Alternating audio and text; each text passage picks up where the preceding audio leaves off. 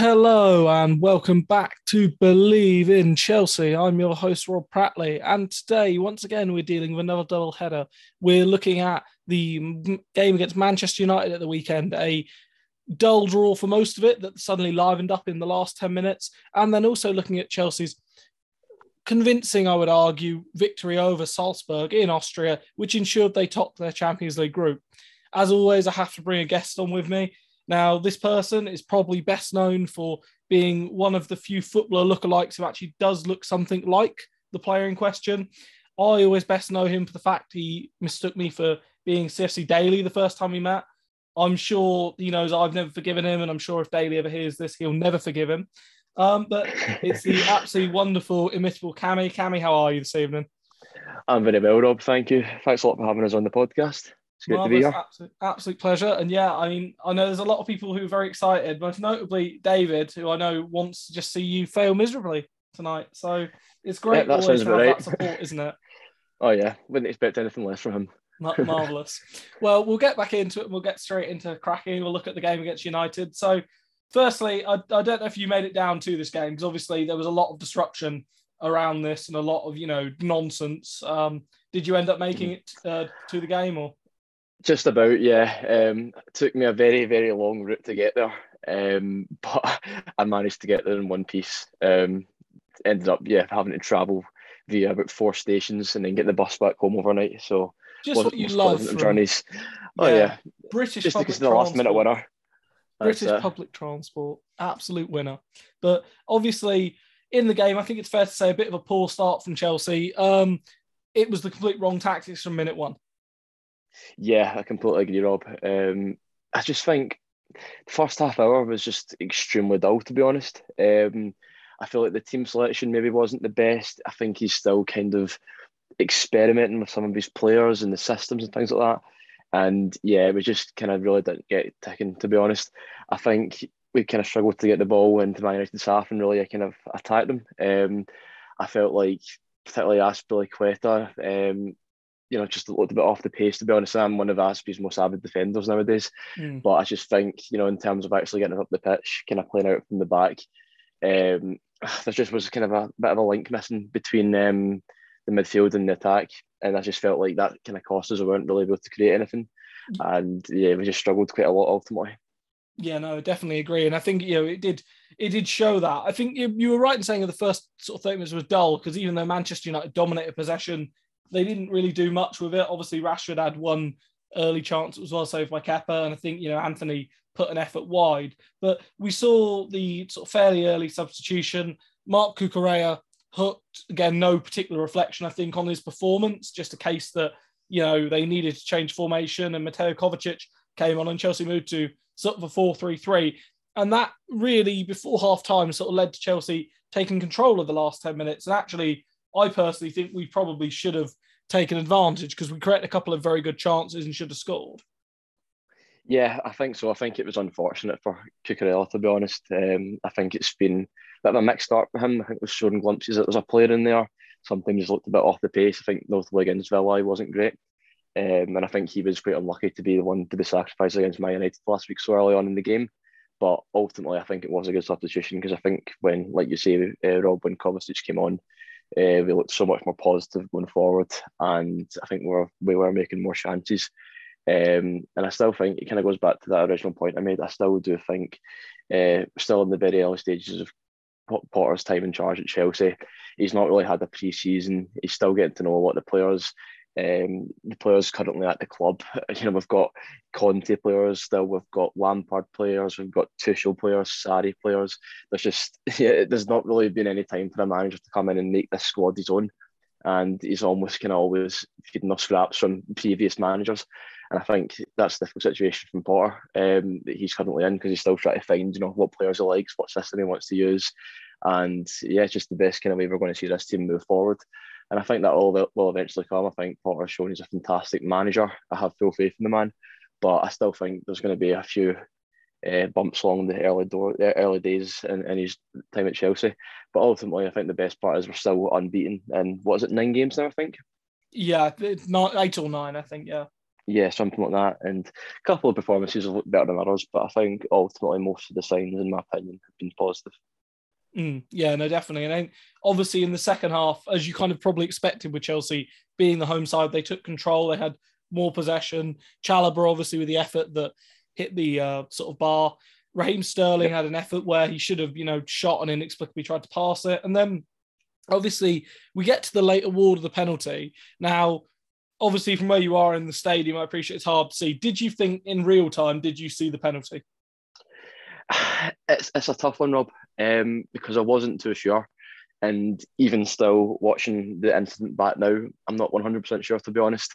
I think it's one of those ones that if you get it, you're going to 100% claim it and be adamant it's a penalty. But if that's against you, you're maybe feeling a bit frustrated. It's it's certainly very clumsy, clumsy from McTominay. And obviously, as someone who's Scottish, I know all about McTominay's clumsiness when it matters most. Um, so yeah, I can completely understand why a Man United fan, for example, would be frustrated about that incident. But I do think it's very clumsy. He's got his hands around his man. Um, and I think Armando Broja's done extremely well there to kind of win the penalty. Maybe thrown himself to the ground a bit easily, but sometimes that's what you do in football to win these big moments, and ultimately it worked in the end. They won as a penalty. So, mm. yeah, I think it's it's it's not a completely unjustified decision in my opinion. Yeah, no, I, I tend to agree, and I think it's they said it. Someone summed it up really well, and they said if the referee on the field gives the decision, the VAR can't overturn it because it's not a clear and obvious error. But it's not something that VAR would look at and would say, actually, mm-hmm. that needs to be given as a penalty. And it does happen at, you know, a lot of corners. I mean, I remember, I remember the old days when you used to have Terry and Carvalho sort of in there, and at every single corner there was, you know, at least one sort of wrestling match, one way yeah. or another. Um, it used to just sort of be the dark arts of defending, but nowadays you've got to be a bit more cute. But obviously, Jorginho steps up and puts it away. I don't think there was any really any doubt. And at that point, it probably felt like we would see the game through. You know, United weren't really creating a lot. They brought off key attacking players. I think, you know, McTominay sort of ended up as the de facto sort of centre forward. So the real question is why couldn't we see it through? It's a tough one, and I think it's a question we've been asking ourselves for a very long time now. Like, there's just been so many instances in these kind of games, um, particularly at Stamford Bridge. It feels like, to be honest, um, where we just can't seem to ever kill off these games.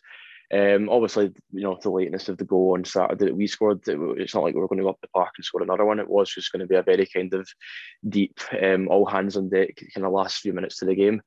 But I just think ultimately, you know, the balls came in the box. I think our marking's quite poor. Um, I don't think Ben Chilwell should be marking as someone that's kind of physically dominant in those kind of situations as Casemiro.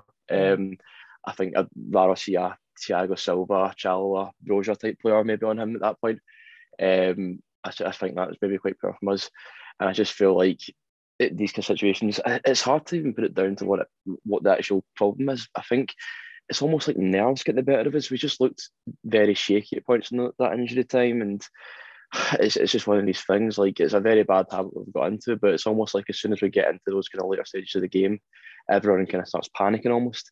Mm. Um, and it's extremely frustrating because the amount of points that has cost us in the past couple of seasons, like thinking back to Brighton last season, Spurs this season, 96 minute equaliser. And um, we got away with one against West Ham already this season as well when the goal was chopped off very late on as well. Um, it's a common theme, unfortunately, Rob, and I just feel like it's almost just we, we turn into a very very panicky unit as soon as we hit injury time in a lot of these games. And I feel like a lot of that comes due to our inability to kill games off sooner. Um, and I feel like that United team, I, I, believe that on paper, as much as they are playing some good stuff now, we are actually a better team than them. And we should have taken advantage of that. Like I, I went into that game on Saturday thinking we should be taking three points here. Won't be mm. pretty, we won't, won't smash them, but I think we should be looking at a 1 0, 2 1 kind of one, you know. Um, and yeah, it's really disappointing to come away with a point there, to be honest. I have to ask it again. You know what my thoughts on this are, um, and I think you know you responding to my tweet in question about it. But do you feel Kepa should have done better with the Casemiro goal, or are we just able to accept and say it was just a really good header and he was very unlucky in the fact that it came back off the inside of the post rather than maybe clipping it round and tipping it round the post? So here's my kind of my, my views on Kepa, I think, would differ from quite a, what a lot of people, what other people think about Kepa at this point in time. I think for that particular goal, um, I think personally, I have absolutely no blame to Kepa. It's, he's really stretching. Um, I don't think his position is terrible, um, and I think he's extremely unlucky. Like it was just a centimetre away from being an excellent save, you know. But I just think ultimately we do have a goalkeeper problem, and mm. people people will say to me at this point in time, "Oh, but Kepa's playing absolutely brilliant. Why shouldn't that continue?"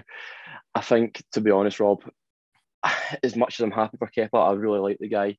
He's been absolutely pivotal down the years in one of his cu- a couple of trophies, uh, not least the Super Cup in Belfast, the Europa League under Sarri, you know, even just a couple of penalty shirts last season getting us to the League Cup final.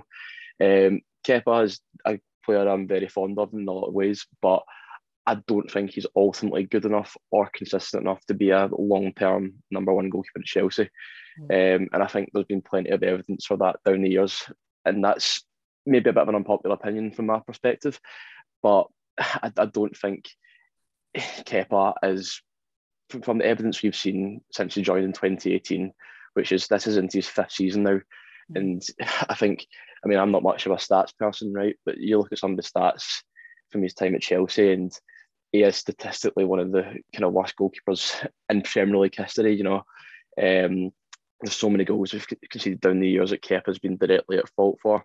I think back to like Lampard's season in charge, and obviously I don't blame Kepa simply for this, but I think we conceded over 80 goals in all competitions that season, and it's just not really good enough to mm. be honest. Um, but listen, he's playing excellent just now, and I'm delighted to see it because he's a, he seems like a top bloke, and there is definitely a, a good keeper in in there when he's on his day. Um, and you know, I really wish it can continue for as long as possible, but I do have my fears that there is a mistake coming and it's going to cost us majorly. That said, Edward Mendy has been in very poor form for quite a while now, and I think he was right to be dropped. So my kind of the general conclusive point in that sort of argument is that I don't mind Kepa playing just now. I'm very sceptical that something bad could happen when he's in goals, but I, I do think it's a position we need to address maybe next summer, to be honest, and look at options in the transfer market.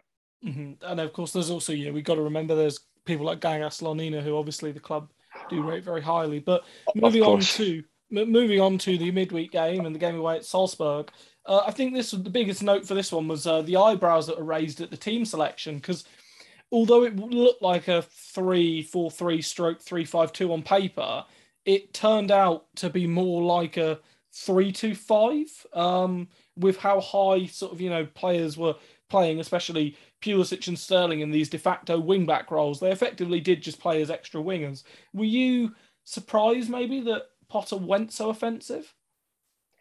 Um, no, in some respects, I felt like it was a very positive team. But kind of looks back to the other point I made about still kind of at that experimental stage. I think you know we went into this game in a relatively good position in the group. I think we were top at this point, um, mm. a point clear, and with a couple of fixtures to play that, in many respects, favour us still. Um, so I, I do like the kind of positive approach to the game. The, the only thing I would say is Sterling and Pulisic, you know, two players that are maybe struggling for form just now, or well, Sterling maybe fits into that category. Pulisic maybe more struggling for game time rather than form. But I, I feel like you know I still want to see those kind of players playing more advanced positions, close to a striker, getting in the box, and you know kind of being able to create and score goals. Um, I think that's the only thing that was maybe a bit limited about playing them so deep. Um, and I wouldn't say that either of them are renowned for their kind of you know, defensive abilities. Mm-hmm. But it was ultimately very positive, and I think some of the football we played, particularly in that first half, uh, we could have been three four up at half time. There was that one particular move that came.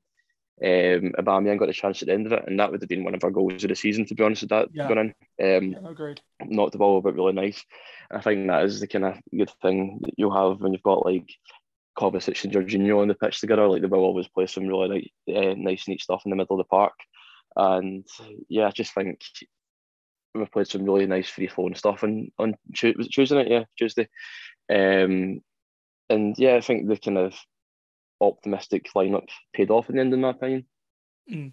And obviously, it started off with Kovacic scoring his uh, annual worldie. Um, the only poor goal, or I'd say poor. The only goal like I remember Kovacic scoring that hasn't been like insanely memorable was the one last year against Villa when I think it was Tyrone Mings slipped mm-hmm. and literally just basically invited him in one on one and he finished it well for a one on one. But he does have a habit of scoring sort of, you know, the spectacular. And one of the big frustrations to me, I think, with Kovacic is the fact he doesn't do it more often because the ability clearly is there. Yeah. And I completely agree, Rob, and it's a frustration that I would actually say extends to the entire squad because I think that's something yeah, that we don't really do enough. Take these kind of long shots, and I, I put a tweet up the other night saying we've kind of been treated to a few worldies this season. We've seen obviously Havertz scored a great goal the other night, which we'll obviously get to. We've seen um, that goal from Kovacic, the goal from Conor Gallagher against Crystal Palace. Um, there's been a couple more as well. I can't think off the top Mount's of my head. Free kick against Villa. Mount's free kick against Villa. Yeah, that was one. Um, and it just goes to show you, like these players can take shots. Why don't they do it more often? I just think, you know, you look at Chelsea teams down the years, the amount of like great goals we score from players coming in midfield. Last season, you know, we're kind of over reliant on Rudiger taking these kind of shots. And it's not even the shot themselves. It's if you've got a kind of, you know, instinctive players in the box, kind of clinical finishers such as Aubameyang and Sterling. You know, you never know what kind of ricochet these shots mm. will take. If it will bounce back off the keeper and create another chance. Um, you know, I'm not saying you know should, everyone should take long shots, but I think ultimately is a means we should approach it. I think under Tuchel, it got to the stage in games where we're just trying to walk it in, and it was extremely boring. Just kind of side to side, play to the wing backs. Hopefully, they'll create something, put in a cross. And I just think a lot of teams found us out very quickly in games, and we kind of ran out of ideas of it. Um, and I think you know the type of profile we have in games. I mentioned the kind of good things about Kovacic and Jorginho a minute ago. I think this is one of the more negative ones. Like, I mean, we, we've seen Jorginho take a shot in the second half on Tuesday night, and it was almost comical. He was laughing at it himself, you know, just really shuckled along the ground into the keeper's hands. Um, and I think it is something we do majorly lack when those kind of players are on the pitch. But like you say, when Kovacic does take a pop, sometimes we see he's got it in his locker, and it does add to that question why doesn't do it more often. Mm.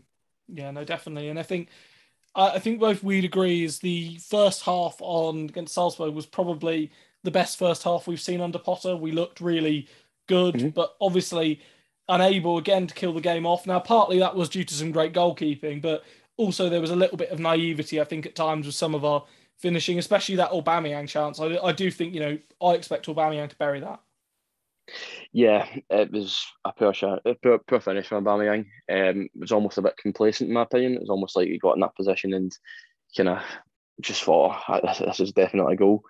Um, I think, to be honest, something we've had no kind of shortage of in the last years at Chelsea is strikers missing big chances.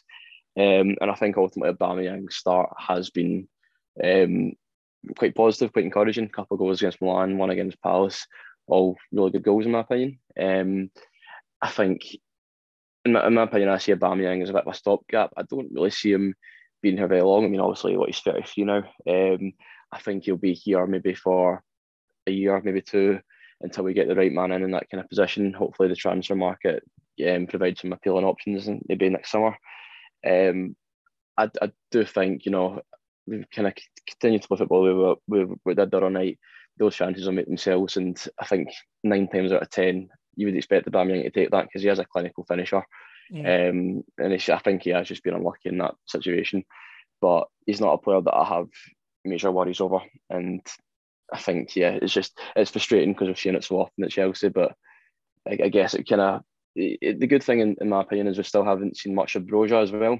Mm. And I think you know he'll hopefully get a run out next week against Zagreb and he'll show us what he can do. Because I think when he's came on the pitch this season, he's not really had. I don't think he's not started yet, hasn't he? Not. He started against Brentford um, last. He started against Brentford. Brentford yeah, of course. Uh, that's right. Actually, I completely forgot about that. Um, yeah, I think from what he's shown, he's just such a physical player, rapid. Um, just gets himself so involved in games. He's, he's kind of the way he presses the ball down and just puts teams under pressure is absolutely fantastic. And I think if I put like him on the bench, he definitely has merited a good chance to kind of get a couple of big games in his bag, in my opinion. Um, so I think definitely Potter will have one eye on him as well. Yeah, agreed. So going into the second half, I think you know it.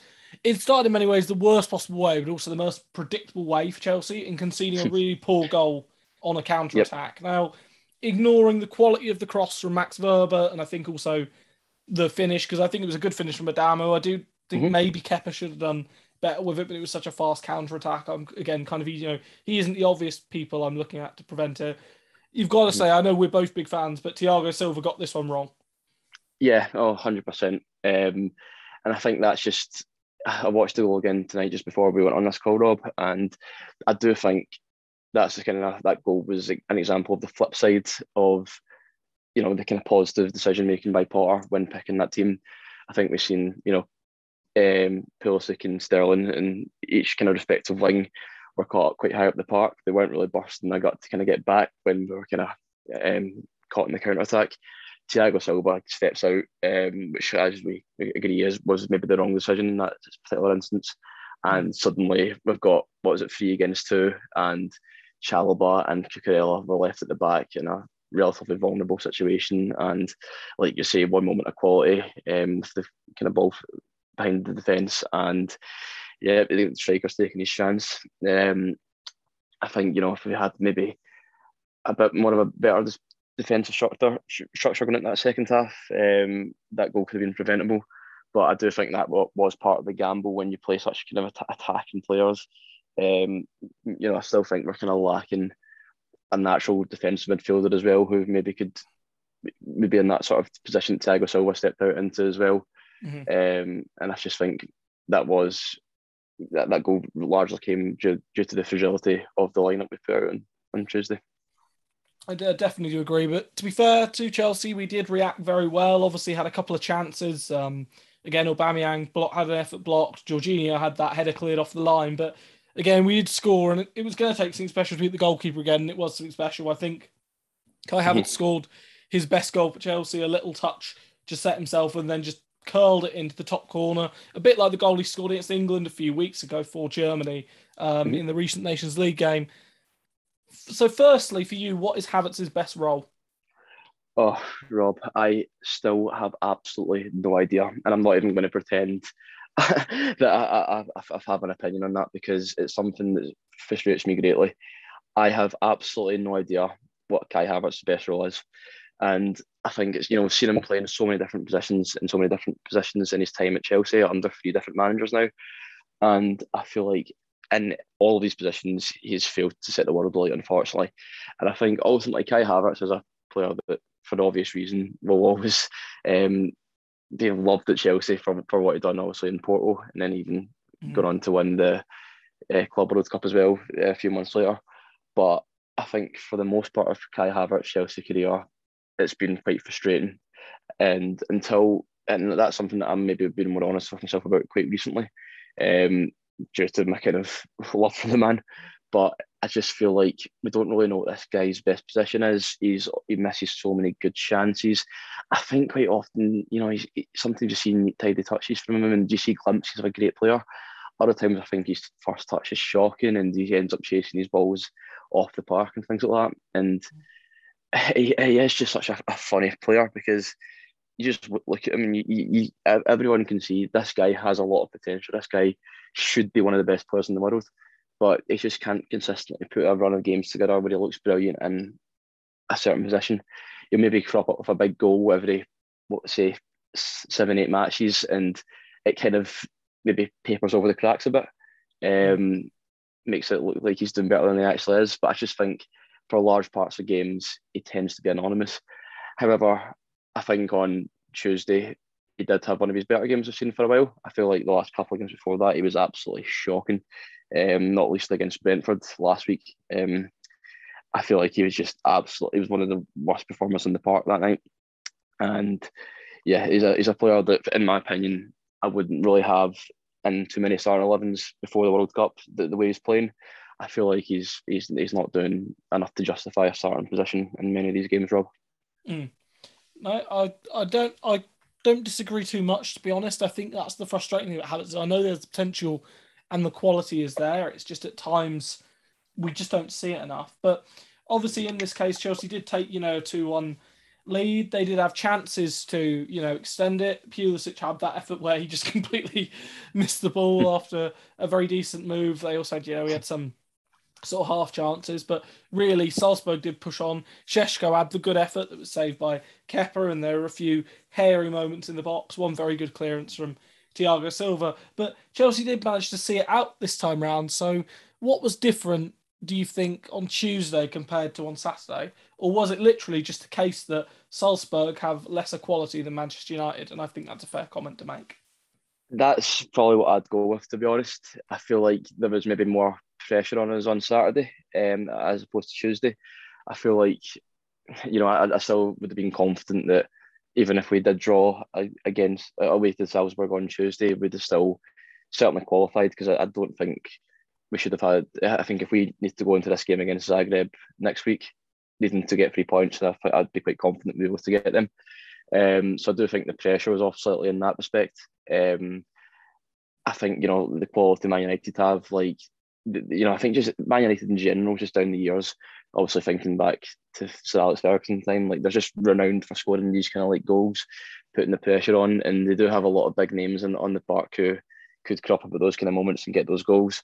You know, I think the fact you know when you've got a five times Champions League winner cropping up at the back post like that, then it just tells you everything you need to know and the difference mm. in quality, in my opinion. Um, obviously, it's not your most natural kind of finisher, Casemiro, but it was a great header nevertheless, and I just feel like it's hard to pinpoint exactly what it was, but I feel like the, the lack of pressure on Tuesday compared to the pressure on Saturday at home um, at Stamford Bridge, and, and obviously that end in front of the away fans definitely didn't help. Mm, yeah, no, definitely, definitely do agree. But obviously now we're through into the next round of the hat. Uh, yeah, I'd like to also congratulate some of the other teams that are now guaranteed to go through. Again, I don't like admitting it, but Liverpool do have a real European pedigree. They obviously qualified. Real Madrid, defending champions. Paris Saint Germain, Benfica, I believe they're battling it out for top spot in their group. Bayern Munich have qualified. Um, Lukaku and Inter Milan. There's just, you know, I'm sure there's a big name missing, but I can't think who they are. I'm, sure, I'm sure it will come to me eventually. But yeah, oh, oh of course, FC Barcelona. Um, Oh, Obviously, oh, yes. they dropped into the Europa League. So the big question really is: Do you think Marcos Alonso's 100% Europa League record is going to continue, or do you think Barcelona are going to take that away from him as well? To be honest, I think it'd be almost embarrassing if they didn't win it. But you look at some of the teams that are in the Europa League now. There's a lot of big names in there. You know, Man United, Arsenal, uh, Ajax, Juventus, Atletico Madrid. There's there's no shortage of big clubs in Europa League, so they're definitely going to have their work cut out for them. To be honest, um, the funny thing was I should probably mention at this point, um, not not that I take much pride in doing this. I actually put well, I didn't put them on. I, and when I was asked at the start of the season, when I done predictions, I actually said I think Barca might win the Champions League. so I've nice. definitely got that one wrong. And um, don't get me wrong, I'm absolutely delighted that I did. Um, I absolutely love seeing them um, suffer the way they are just now. But uh, I felt like you know the signing of Lewandowski and things like that, and some of the summer business um, would, would have made them right back in the mix for you know pushing on to the latter stage of the competition. But yeah, it's, it's brilliant to see, to be honest. Um, it just shows my, um, I think the term is ball knowledge is perhaps lacking. yeah, I mean, I feel like hashtag, hashtag cancel Cammy is, you know, definitely going to be. It's, the it's aim is to momentum. get it trending by the end of today. Yeah. But, you know, yeah. I, think, I think we're getting close uh, out of the teams that we know of through, I think also you know one of RB Leipzig and Shakhtar, uh, Shakhtar Donetsk. I mean, I think if they do get through, it's guaranteed to be RB Leipzig. I will just say that as a fact. I think it's almost guaranteed to be them. But who would you like to face in the last sixteen? You know, just surely. Uh, I mean, uh, unlike a lot of people, I kind of think about these sort of European ties from a kind of going to the city perspective. Mm. Um, I would love to do a, a Dortmund away. Um, obviously, Chelsea never played them in a competitive game. Um, I think it's one that a lot of people want to kind of tick off the bucket list. Um, obviously, the atmosphere over there is meant to be incredible. Um, there's also a few other decent ties. I think there's a Marseille, uh, there's Porto, I think, in there as well.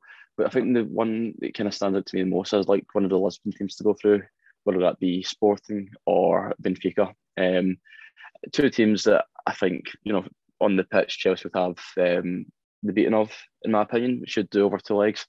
And also, I wouldn't mind a little trip to Lisbon as well. Um, drink some nice um, Portuguese beer, and obviously a country that we have um, very fond Champions League memories in, uh, certainly very recently. Um, in the Champions League final, of course, last year. Mm, yeah, no, of course, and I think that's yeah. I, to be honest, I look at most of the names in there, and you know, if PSG did end up finishing second, I'd probably want to just avoid them on the basis that if Mbappe, Neymar, and Messi can stop squabbling for a game, they are actually quite good at this football thing. I'd like yeah, to avoid in, Inter Milan purely because I, you know, knowing I'll let Lukaku knock us out. Oh yeah, completely um, agree. But uh, yeah, no, I think I think I'm quite happy, and to be honest, I'm quite confident we can take a lot of teams, especially in the European game. But it's now time to move on to the quiz. Now, as per your request, I have a Frank Lampard themed quiz tonight. Okay. I I don't know if you're aware of this, but for the viewers that are aware, again, one of the Cammy's good friends, David, me and him have an agreement that he Cammy's going to do the quiz, and then if David can beat his score, I'm buying a two hundred pound tracksuit for him. So I'm expecting big things from you here, Cammy. You know, if you bottle this for me, then I'm going to be oh, very. Oh, God. Feeling the pressure out of. Exactly. the questions are easy. No, no pressure whatsoever. But minute and a half. There are five questions. There are correct. Each correct answer equates to points. The amount of time you have left over equates to points. Incorrect answers are no points. So you can't just pass your way all the way through to try and have the best possible time at the end. Okay. If you want to skip a question, just say pass, and we can come back to it at the end. Okay. All right, are you ready? Let's do it, Rob. Let's do it. I was in three, two, one. What stadium did Frank Lampard get his first ever win as a manager? Um, Carrow Road, Norwich. It wasn't Carrow Road. It was the Madejski Stadium because his first Chelsea oh, Derby. Yeah, oh. exactly. Oh. What was the first trophy that Frank Lampard won in his professional playing career? It would be the 2005 League Cup. No, it was the 1999 UEFA Intertoto Cup with West Ham. Oh dear. oh dear. That's cancel Cammy is already. How many times in total was Frank Lampard named either FA Cup Best Player or League Cup Best Player? I don't have a clue. Um, so is it either or or combined? No, the combined number. Combined, I would have a punt and say four. Oh, that's close. It's five. Ah. How many combined goals and assists did Frank Lampard achieve in the Champions League, Premier League, FA Cup, and League Cup? So, how many combined goal contributions? in his entire career? Yeah, his, well, his entire career at Chelsea. Just at Chelsea. Um, okay. I mean, 211 goals. I think he got about 120 odd assists. Um, I would say 340. It's it very very close. It's 376. And then finally, how many questions? How many games did Frank Lampard play in a row between the 13th of October 2001 and Boxing Day 2005 to then set to set a then Premier League record for most consecutive league games? You have seven seconds. Was it 87? No, it was 164. Oh dear, so, no, no I'm afraid you've scored a grand total of zero, and yep. with zero seconds left, so you've actually gone to the bottom of our leaderboard. Which now oh means all I need, all David needs to do is get one right, and I have to buy a two hundred pound bloody tracksuit. to be honest, I'm not confident you'll get them right either. Those, those are some difficult questions. I'd like actually be very surprised if any. I mean, I feel like you're probably quite annoyed at getting that the stadium question wrong.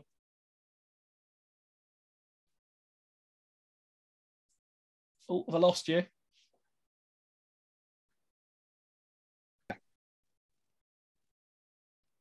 I could tell you were annoyed at that first question.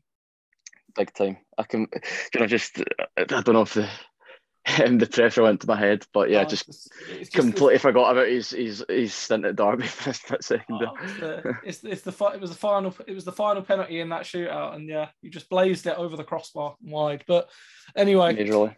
It's been absolutely great fun to have you on again, I'm not looking forward now to probably to pay for a 200 pound tracksuit, but I think you know this recording is probably worth it.